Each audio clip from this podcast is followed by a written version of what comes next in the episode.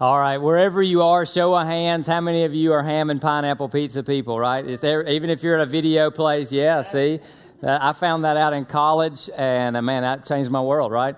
Uh, it did. Hey, my name is Matt, and so welcome all of our locations in the Northwest Georgia and the Tennessee Valley, Chattanooga area. Thank you so much for uh, for being here. We're delighted. It's a great, great weekend to, to be here because we start a new series.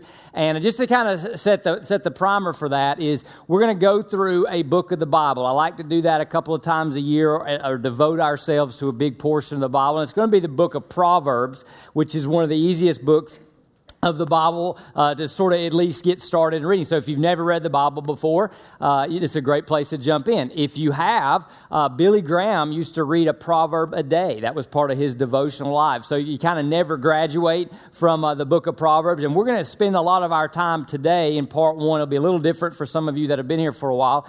Uh, I'm going to just kind of try to help you know what to look for as you read this amazing book of the Bible. And we want to encourage all of you over the next four weeks, four to five weeks, to read the book of Proverbs. You can read one chapter a day, there's 31.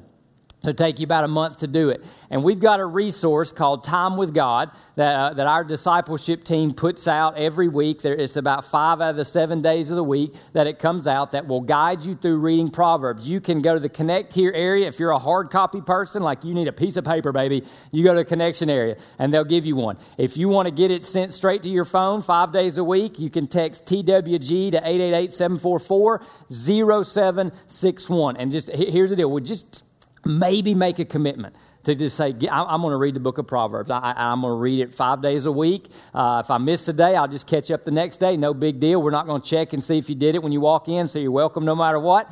But we'd love for you to do that with us as, as we get into this book. Let me give you a quick overview, and then I'll set up part number one. All right, Proverbs, if we could clear that up, that'd be great. Proverbs. Um, there we go. Proverbs has a genre or it's a style. You know, there's some books of the Bible that are letters, some that are poetry, some that are history. It's a proverb, which is basically a collection of short, catchy expressions of truth or, or point uh, directions that lead us to the truth. The context in which Proverbs was written historically, and you got to always got to understand that the when was this written, who was it written, why was it written, seems to be a, a father, a, a leader, a political leader, a king like Solomon preparing his son or preparing some people to assume leadership responsibilities politically or and or in, in kind of business. And you'll see that as you read my son my son will be repeated uh, numerous times. And then there's two sections. The section that we're going to teach in these next four weeks is chapters 1 through 9 which are the instructive speeches. There's about 10 of them of a father talking to a son who's a prospective leader in the nation or leader in the industry or business. And then 10 10 through 31 are the actual kind of proverbs or sayings. So that's kind of just an overview to give you a handlebar. And let me, let me just make this, make, help you understand this wherever you're coming from, because we're a church of all walks of life. We believe something about the Bible. You, you may not, depending on where you are in Christianity, but we believe something about the Bible. We believe the Bible is God's revelation to us, His people, that it's the number one and primary way in which He speaks to us today. We believe it's living and active, that I can read something I've read 700 times, and on 701 it hits me, it convicts me, it directs me, it comforts me, it challenges me. We believe that about the Bible. We believe the Bible doesn't have any errors or mistakes in it, that it's authoritative, and that it is our book to go to. That's a, you know, a letter from God to us. It's, it's how we can know God, how we can be right with God, how we we can uh, kind of roadmap our life. There's so many different things. So I, I, am more passionate about the Bible today than when Rockbridge started 17 years ago. And if I can do one thing to help you, and if you never remember a sermon I preach, but you're like, hey, Matt and Rockbridge helped me get into the Bible, I, I could die content with that. That's how much I love this amazing collection of 66 books. So we're going to devote ourselves to one of the 66 for the next four weeks. Invite you to just get devoted, get excited, at least try it out, and uh, see what my, God might do. Let me pray for us, and we'll jump in. God, I just want to pray right now over all of us. And I just want to pray over your word that's coming to us. That God, this word that you wrote through human authors under the inspiration of you, your spirit, uh, thousands of years ago, God, that it hits us today where we are that it takes us tomorrow where you want us to be. So, God, if anything, if anything, whether we're confused or not, or we're bored or not, just find us teachable. Find us teachable so that we can walk out of here different than when we came in. In the name of the Father, the Son, and the Holy Spirit, we pray. Amen. Amen. All right, so before we, we jump into uh, the actual book, and we'll be in chapter one, a little bit in chapter two, let me kind of lay an illustration over this that I think is a gateway to understanding what's going on in the book of Proverbs. So I don't know if you've heard about this, but back in the spring, there were about a series of three deaths in the Grand Canyon. Two of the three were people who were trying to take selfies that fell, right?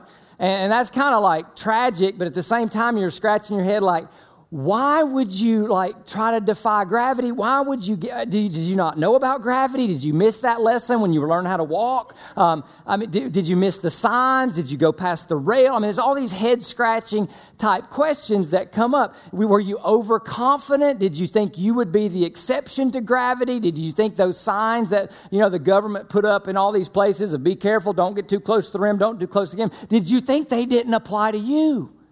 Right? and, and so, there's something about this, these, this tragedy that's happened and, and this kind of craziness right here that you kind of got to get your brain around to understand what this father, this king, is trying to give to his son, his kids, and future leaders, what he's trying to do for them. And, and to say, because there's times, times in your life when, when you've looked back and you said, What was I thinking?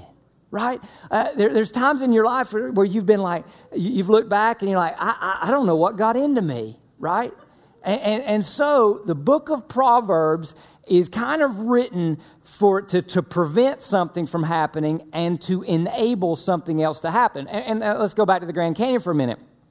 The Grand Canyon, God created it. It's beautiful. I mean, you can go there and, oh, you know, you feel small, God feels big, you see beauty. I mean, it's amazing. So, God wants you to enjoy the Grand Canyon. But the Grand Canyon will kill you unless you know how to appropriately and properly appreciate its beauty. So, the big word of Proverbs is this wisdom. Wisdom. Wisdom is all about knowing how to appropriately and fittingly fit into God's world and God's creation. And, and, and, and, the, and, and the wisdom that God wants to impose is this He wants us to enjoy something, He wants us to be blessed by something, but it's something powerful. It's something more powerful than you and I. And it's like gravity. It just is and you and I can't defy it. You, and I can't ignore it. And if we embrace that understanding, the book of Proverbs just opens up and, we, and we're like, wow, that's what it meant. That's what it means. So let's jump in. We'll start reading chapter 1, verse 1. Here we go. It says this the Proverbs of Solomon, son of David, king of Israel. So the majority of the book is written by, by Solomon. There's a couple of other sections that were written by some other leaders for learning wisdom and discipline, for understanding insightful sayings, for reaching prudent instruction, righteousness, justice, integrity. So look, he's, he's writing, he's going to be writing to his son, writing to some future leader, and, and every leader would say, Hey, I want to lead with justice, I want to lead with integrity, I want to lead with righteousness, I need wisdom to do that. And, and so that's the goal, that's the end result, is something positive and something amazing. He goes on, he says, For teaching, shrewdness, and that means skill and insight, how to act, how to behave, right? To the inexperienced. So this book is written to people that don't have inex- that don't have necessary experience. So if I'm going to the Grand Canyon and I've never been before, I need wisdom to know how to appropriately appreciate the beauty of the Grand Canyon. And I'm not so sure this is that okay? Just not so sure, all right? So I need wisdom to appreciate that. So I, am in that area, I am simple.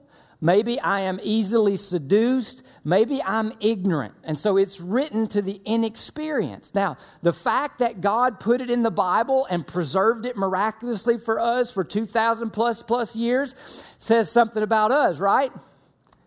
We too can be simple, ignorant, easily seduced, one decision away from stupid. Okay? So, so that's, that's the context that we're going.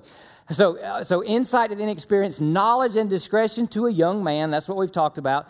Let a wise person listen and increase learning. In other words, you'll never arrive. There will never be a day that you arrive and say, I know everything there is to know about marriage.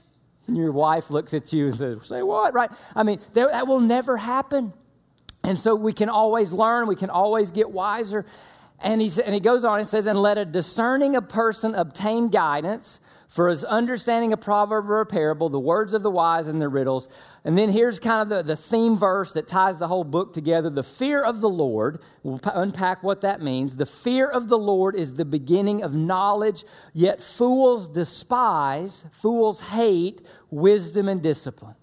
Now, go back. Let's, let's read this for just a second and, and think, pretend we're like going to the Grand Canyon. And we need wisdom to fit in and appropriately enjoy it. So God is saying, look, if you've never been there before, you need, you need to learn some things. You need to understand some things. You need to respect some things. You need to have a healthy fear of gravity to appreciate aspects of the Grand Canyon. So if you lay that over it, it give, this gives us what I'll call three keys to unlocking God's power in your, into your very life today from the book of Proverbs. Three keys to unlocking God's power that I think is found in the book of Proverbs and in God's word in general. The first thing is this we have to admit something about ourselves. We have to be willing to admit something about ourselves, and that is in many areas of our lives, we are simple or we are inexperienced. And, and so the book of Proverbs calls us out and, and, and says, hey, you're inexperienced in this. You need to learn more in this area. And it's just this admission of, hey, I need to have something. It's this understanding that, listen, left to yourself, you will never become a wise person. Would you, could you even admit that? Left to yourself, you will never have the ability to consistently make great, wise, and or ethical and or moral choices. Left to yourself, you will become over time your worst enemy. Left to yourself, Son, you'll never be the leader God wants you to be. Impose that back on Proverbs. Left to yourself without guardrails and warnings and in a heart of, of humility and a willingness to admit you don't know, the Grand Canyon can become very, very dangerous very, very quickly. That's all, that's all we're saying. That's all we're saying. Now, here's the challenge with that. Here's the challenge with that. And, and Proverbs coaches us and says, hey, don't be wise in your own eyes. Fear the Lord, respect the Lord, honor the Lord. So, so there's the challenge. Don't be wise in your own eyes. Admit there's areas in your life where you're just simple. Now, I, don't know about you, but like marriage convinces me of that. I've been married 17 years and I still don't know what I don't know sometimes. I'm like, how could I do that? Why did I say that? Why didn't I? Why have I, I you know, I, like, ever like run into something in your life and like, man, I have no idea what to do. The moment you become a parent, you're like, what do I do with this? Right? Now I have a teenager. I have no idea what to do with that, right? Every day I, I, pastor a church. This is the only church i've ever pastored. Been doing it 17 years. We're in a new season in our church. We're adding a sixth campus. We're talking about reaching uh, how do we reach spanish speakers more effectively? We've got this fresh start thing coming up. We've got buildings going up. We've got recovery groups advancing discipleship initiatives going forward.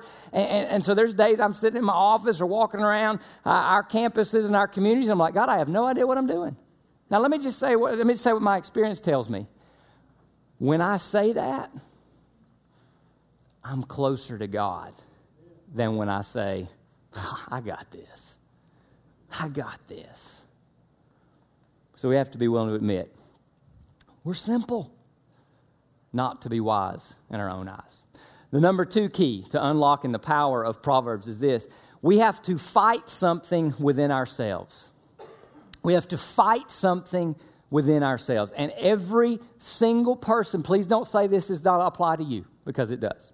It applies to me, it applies to every human being you'll lock eyes with. We have to be willing to fight something within ourselves. That is, we're proud, we're defensive, and we're insecure. Proud people do not like to say, I'm simple, inexperienced, naive, seducible, one decision away from stupid. Defensive people, even though they may recognize, yes, I am simple, yes, I am inexperienced, they're not going to let you know it. They're going to defend themselves and say, No, I'm okay. No, I got this. No, I understand this. No, I can handle this. No, I don't need God. No, gravity doesn't apply to me. Whatever. Insecure people it, it, it, takes some level of humility and to say, I, I, I, don't have, I don't know what I don't know. It, it takes some level of, uh, of, of just kind of honesty and transparency to look at your wife or look at your kids and say, I don't know, but I'm committed to finding out. There's something in our hearts that causes us, and the, and the Bible in, in 1 7, in Proverbs 1 7 says, to despise wisdom. And, and, and, just check yourself. And this shows up mostly in marriage and in parenting in my world. But uh, your wife tells you something that you know is right, but something in you is like, uh uh-uh, uh, i am not admitting it. And, and, you get defensive and you get all proud, but deep down you're insecure and you don't want to admit it because to admit it would be like a sense of failure when really it would be a sign that you're getting closer to wisdom. Or your kids I mean, part of the challenge of having a teenager, sometimes your teenager has figured out that you're not perfect. And when your son calls you on it, or you realize what you did hurt your son or hurt your daughter, but you're too proud, defensive, and insecure to say, I hurt you because, son, I'm a parent and sometimes I'm simple, inexperienced, and do stupid things. And, and, I, and I hope all of you can understand that. And I hope all of you uh, would, be willing just to, to today just to admit that. So we're proud, defensive, and insecure. And so we have to fight that going off inside ourselves in order to get to wisdom, in order to get to understanding, in order to get where God wants us to go. Because I guarantee you, the two people in the spring of this year that died getting too close to the rim, too close to the edge of the Grand Canyon, I guarantee you the thought that was going into their mind the moment before they slipped or the moment before they fell was not, oh, I better be careful. I better, I don't know what I don't know. I'm inexperienced. This is new to me. It was not that. I, I guarantee you they were saying something. This is going to be the greatest picture ever, baby. I, I guarantee you it was that. I guarantee you they were not thinking about something that has not changed since God said, Let there be light gravity. So that takes us to the third point. As well, let's kind of unpack and let me just show you this call to oh, fight this within ourselves. Listen to this dad or this mentor talking to a mentee or talking to a son. Listen, my son to your father's instruction. Don't reject your mother's teaching, for they will be a garland of favor on your head and pendants around your neck. So please listen. Don't, don't get bowed up and proud. Don't get insecure and defensive. Listen and be open and receptive. And then later on in chapter one, you'll see this when he's talking about foolish people. He says, How long, O naive ones, will you love being simple minded? How long are you going to play till the edge? And scoffers delight themselves in scoffing. well, never happened to me. And fools hate knowledge. How many times have you done something stupid? And, or, and some of you may be doing something stupid right now. And, and, and this has been your justification. Well, nobody got hurt. Well, nobody found out. Well, it felt good. Well, we got a cool picture. Now, as a parent, you look at your kids and they do something totally dumb that you know if they did that, you know, one more time, they could get hurt, someone could get hurt, or if they kept doing that for 30 years, you know, they would end up in prison or something. And you, and you look at them and they're like, they look at you and they're like, oh, nothing happened. Everything was cool, Dad. But you see it in other people more clear than you see in yourselves. And so the, the father is saying, look, you got to fight this temptation to think you got it figured out. You got to fight this temptation to think you're okay. Now, let me be honest with you. Some of you have been a Christian so long, you don't think there's anything left for you to learn. And so you've closed the Bible, you've got you come to church to either go through the motions or your church attendance is so sporadic. And I would point back to you and say, Do you think you've arrived? Do you think there's more of this thing uh, called Christianity and this amazing God for you to walk into and go? And, and so you are always, always one decision away from drifting away, moving away, falling off the ledge. So we have to fight this temptation in ourselves to think we're okay, to think we've got it, and fight this temptation to keep up appearances and just say, hey, I don't have it figured out. I need to start back with you, God. Which takes us to the third key of unlocking the power of Proverbs, which is we have to respect something about the way God created us and the world. Now, the book of Proverbs is going to frequently, as you read through it, you'll see this, is frequently going to point you back to creation. It's going to ask you, and we'll talk about this in a couple weeks, it's going to ask you to look at an ant, A N T, an ant, and, and to learn from the ant. In Proverbs 8, which I'm going to read in just a second, it points to creation to give us a cue to how to get and how to see and how to grasp God's wisdom. Listen to Proverbs 8. It says this The Lord formed me, that's wisdom, from the beginning. Before he created anything else, I was there when he established the heavens, when he drew the horizon on the oceans. I was there when he set the clouds above, when he established springs deep in the earth. I was there when he set the limits of the sea so that they would not spread beyond their boundaries. I was there when he marked off the earth's foundations. And then he says, I was the architect at his side. I was his constant delight, rejoicing always in his presence. So, what's he saying?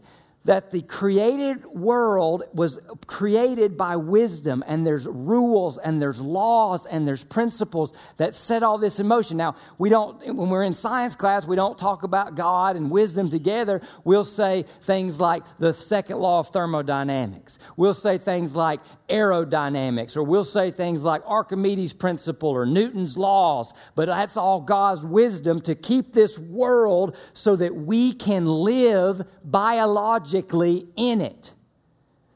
And if God has rules and laws and order and principle for us to be alive biologically in His world, doesn't it also make sense that He has rules and principles and commands to keep us alive morally and spiritually and relationally in this world so that we wisely, what is wisely, fitting in to what God has made. And so we have to understand something that there is an order to what God has done. And, and so Proverbs is going to invite us to honor the order, honor how God has designed things to work. Uh, just like the Grand Canyon, gravity applies. Just like, you know, in, in, life and in, in various areas of life, there are order and there are principles and there are things that just apply because that's the way God made the world. That's the way God designed marriage to work. That's the power and all those kind of things. And so we have to honor the order. Now, here's how you're going to see it as you read through Proverbs there's going to be a lot of statements that say, if this, then this. If you fall off the edge, then gravity will take over and take you to the bottom of the cliff. And it'll sound sometimes like that. It'll say, if you put God first, then He will make your path straight.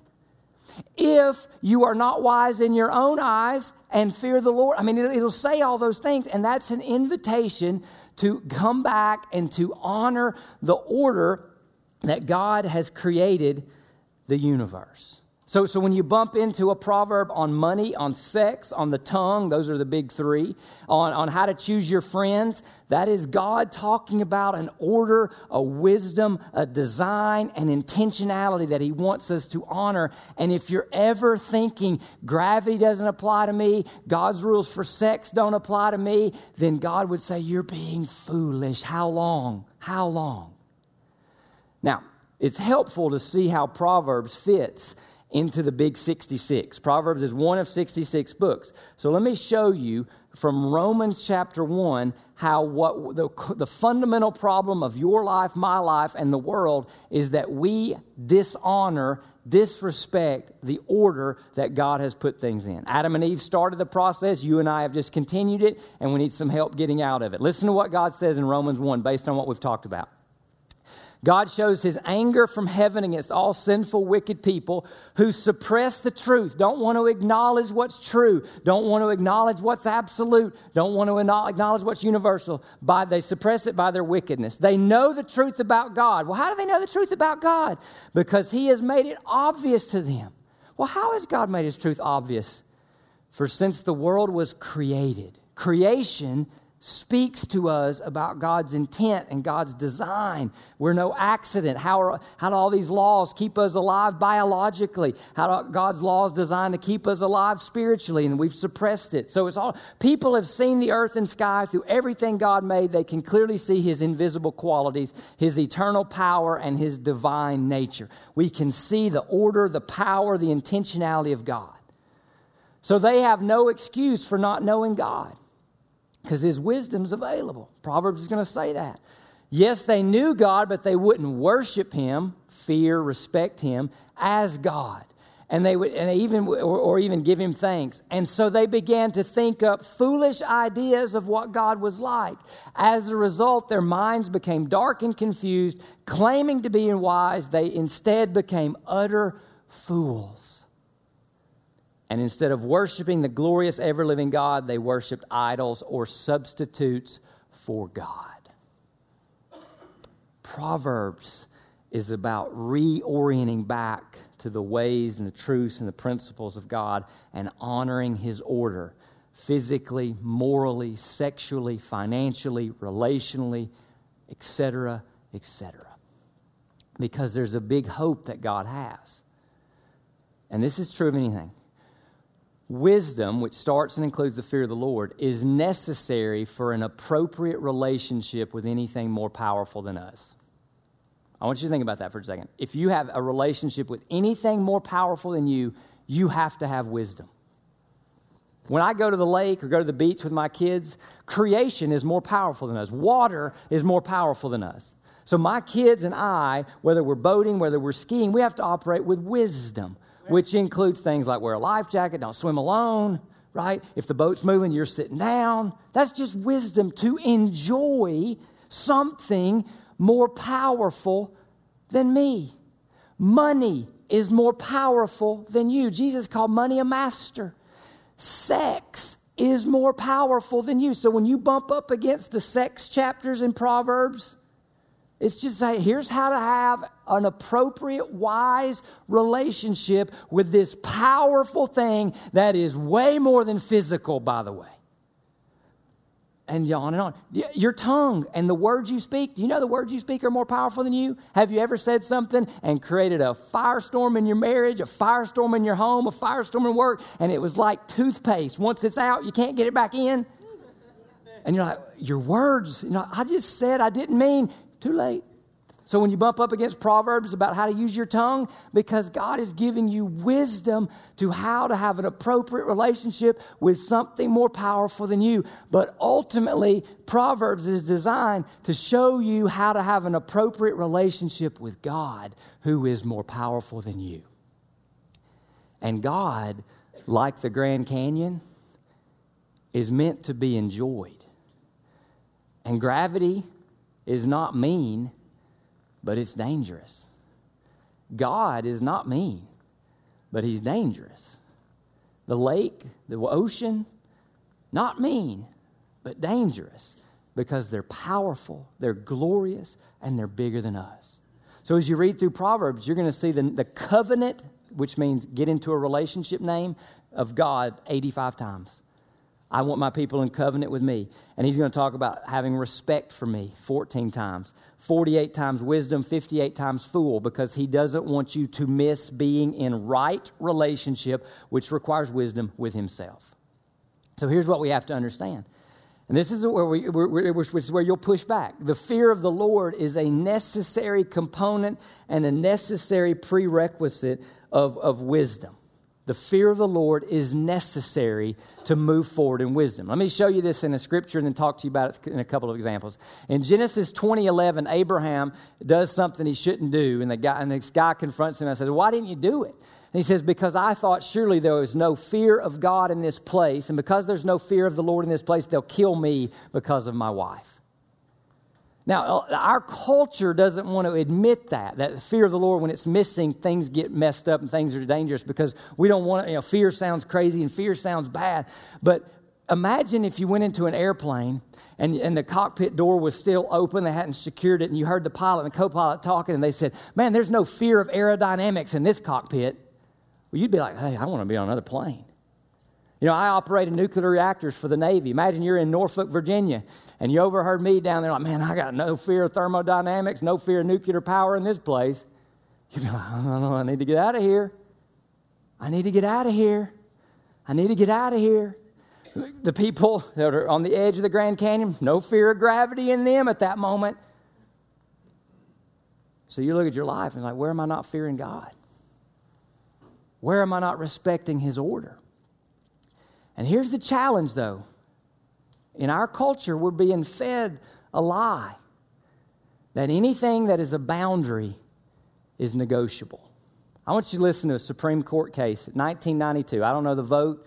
Here's what the Supreme Court said is the definition of freedom. The heart of liberty is to define one's own concept of existence and the meaning of the universe. That is the dumbest statement I've ever read.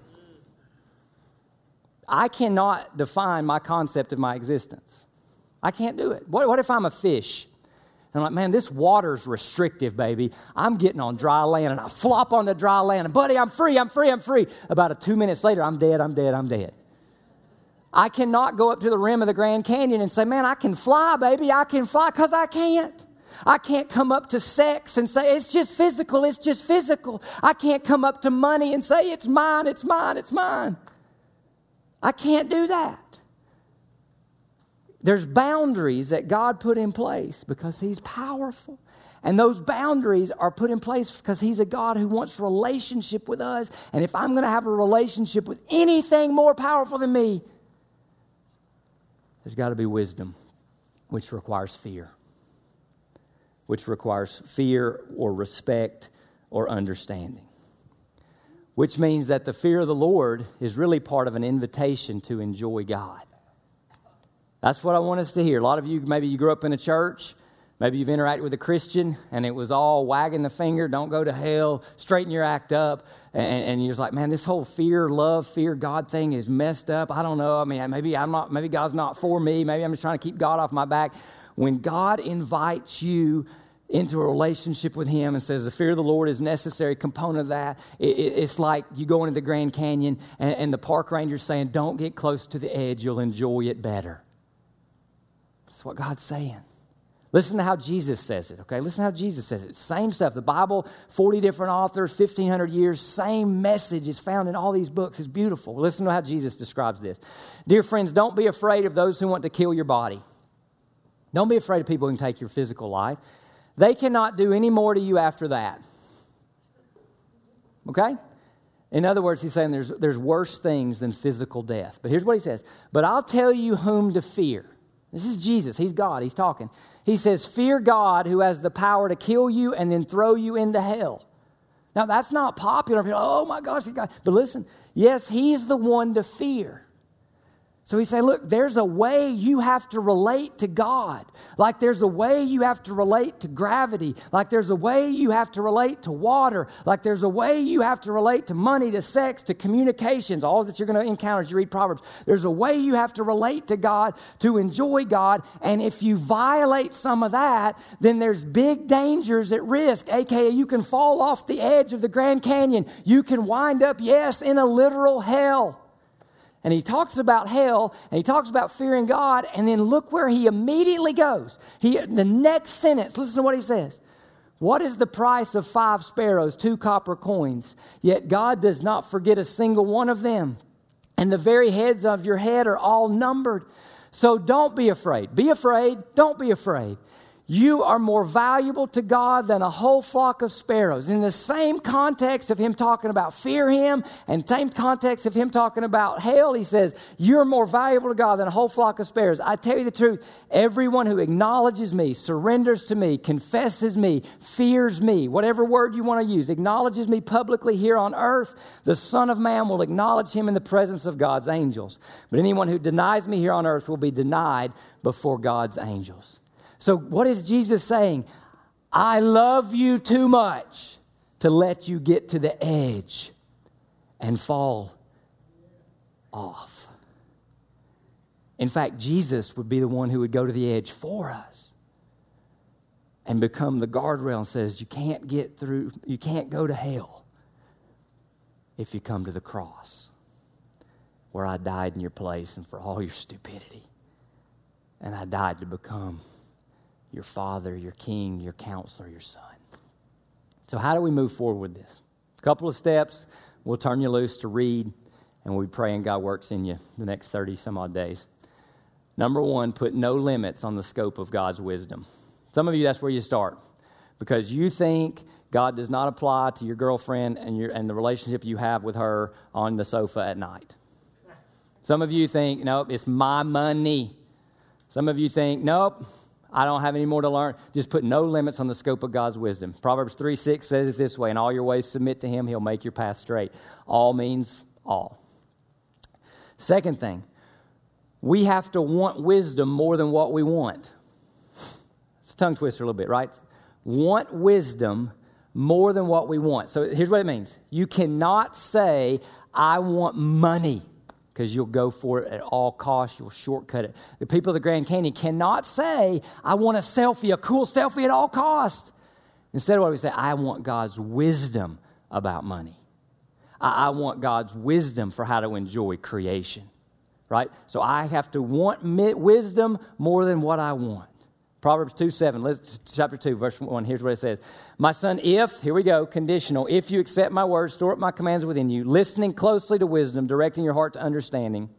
Furthermore, if you call out to insight, lift your voice to understanding, if you seek it like silver and hidden treasure. So I've got to seek wisdom more than money, more than sex, more than power. I've got to seek it like silver, like hidden treasure. Then you will understand the fear of the Lord Discover the knowledge of God, for the Lord gives wisdom.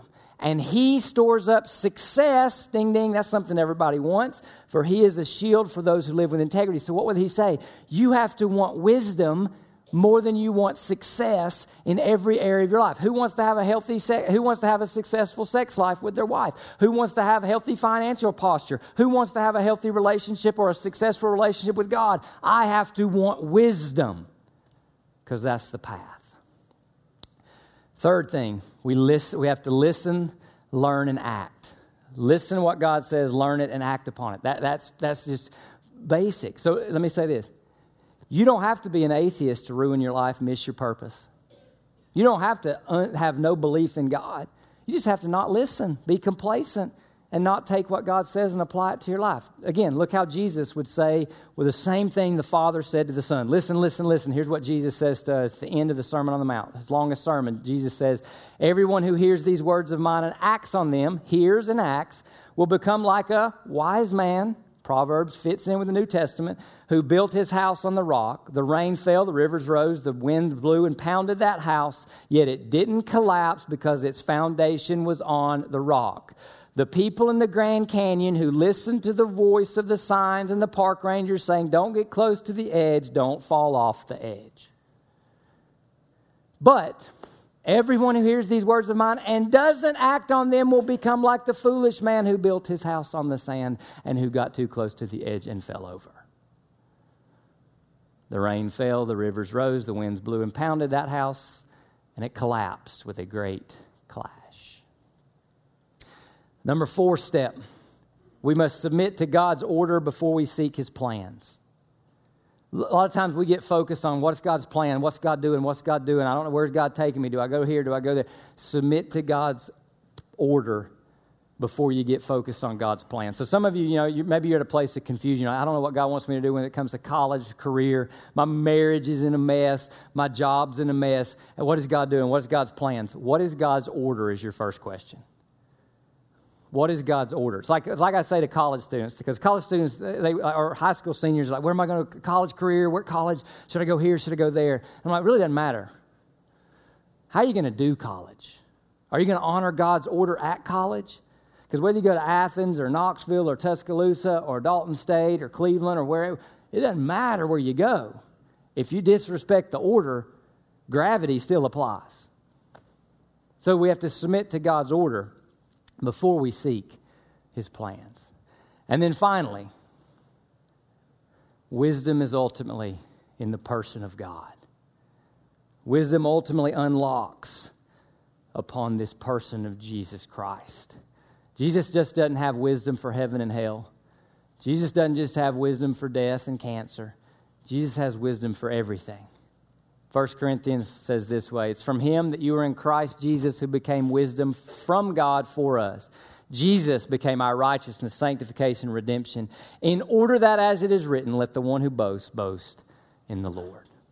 And just like the father in Proverbs is writing to his kids or his proteges and, and, and coaching them up to leadership and royalty, do you know why God is extending this invitation to wisdom? Because ultimately, you know what he wants you to be? Listen. You are, those who have put their faith in Jesus, a chosen people, a royal priesthood, a holy nation. God is shaping us, instructing us to be royal, to be His people, God's special possession, that you may declare the praises of him who called you out of darkness. And this is Genesis 1 language let there be light, out of darkness into his marvelous light, out of confusion, out of sin, out of sorrow, and into the wisdom and the ways of God. And I hope and pray that God finds all of us listening today, willing to act today, and willing to move forward in this beautiful relationship with him for the rest of our lives and into eternity. Let's pray together. God, we thank you so much for your word. I pray that your word would do its work, not only here at the conclusion of the service in our hearts, God, but as we think about what we've heard, God, and as we begin to interact with you through Proverbs 1 and Proverbs 2 and Proverbs 3. God, I pray you'd bless the reading of your word as your people engage in it. God, I pray you would all find us hungry for wisdom and willing to start by admitting we need it, by fearing you for it, and moving forward, believing, God, that when we're walking with you, you are the best. And with you and from you, the best is always yet to come. In the name of the Father, the Son, and the Holy Spirit, we pray. Amen.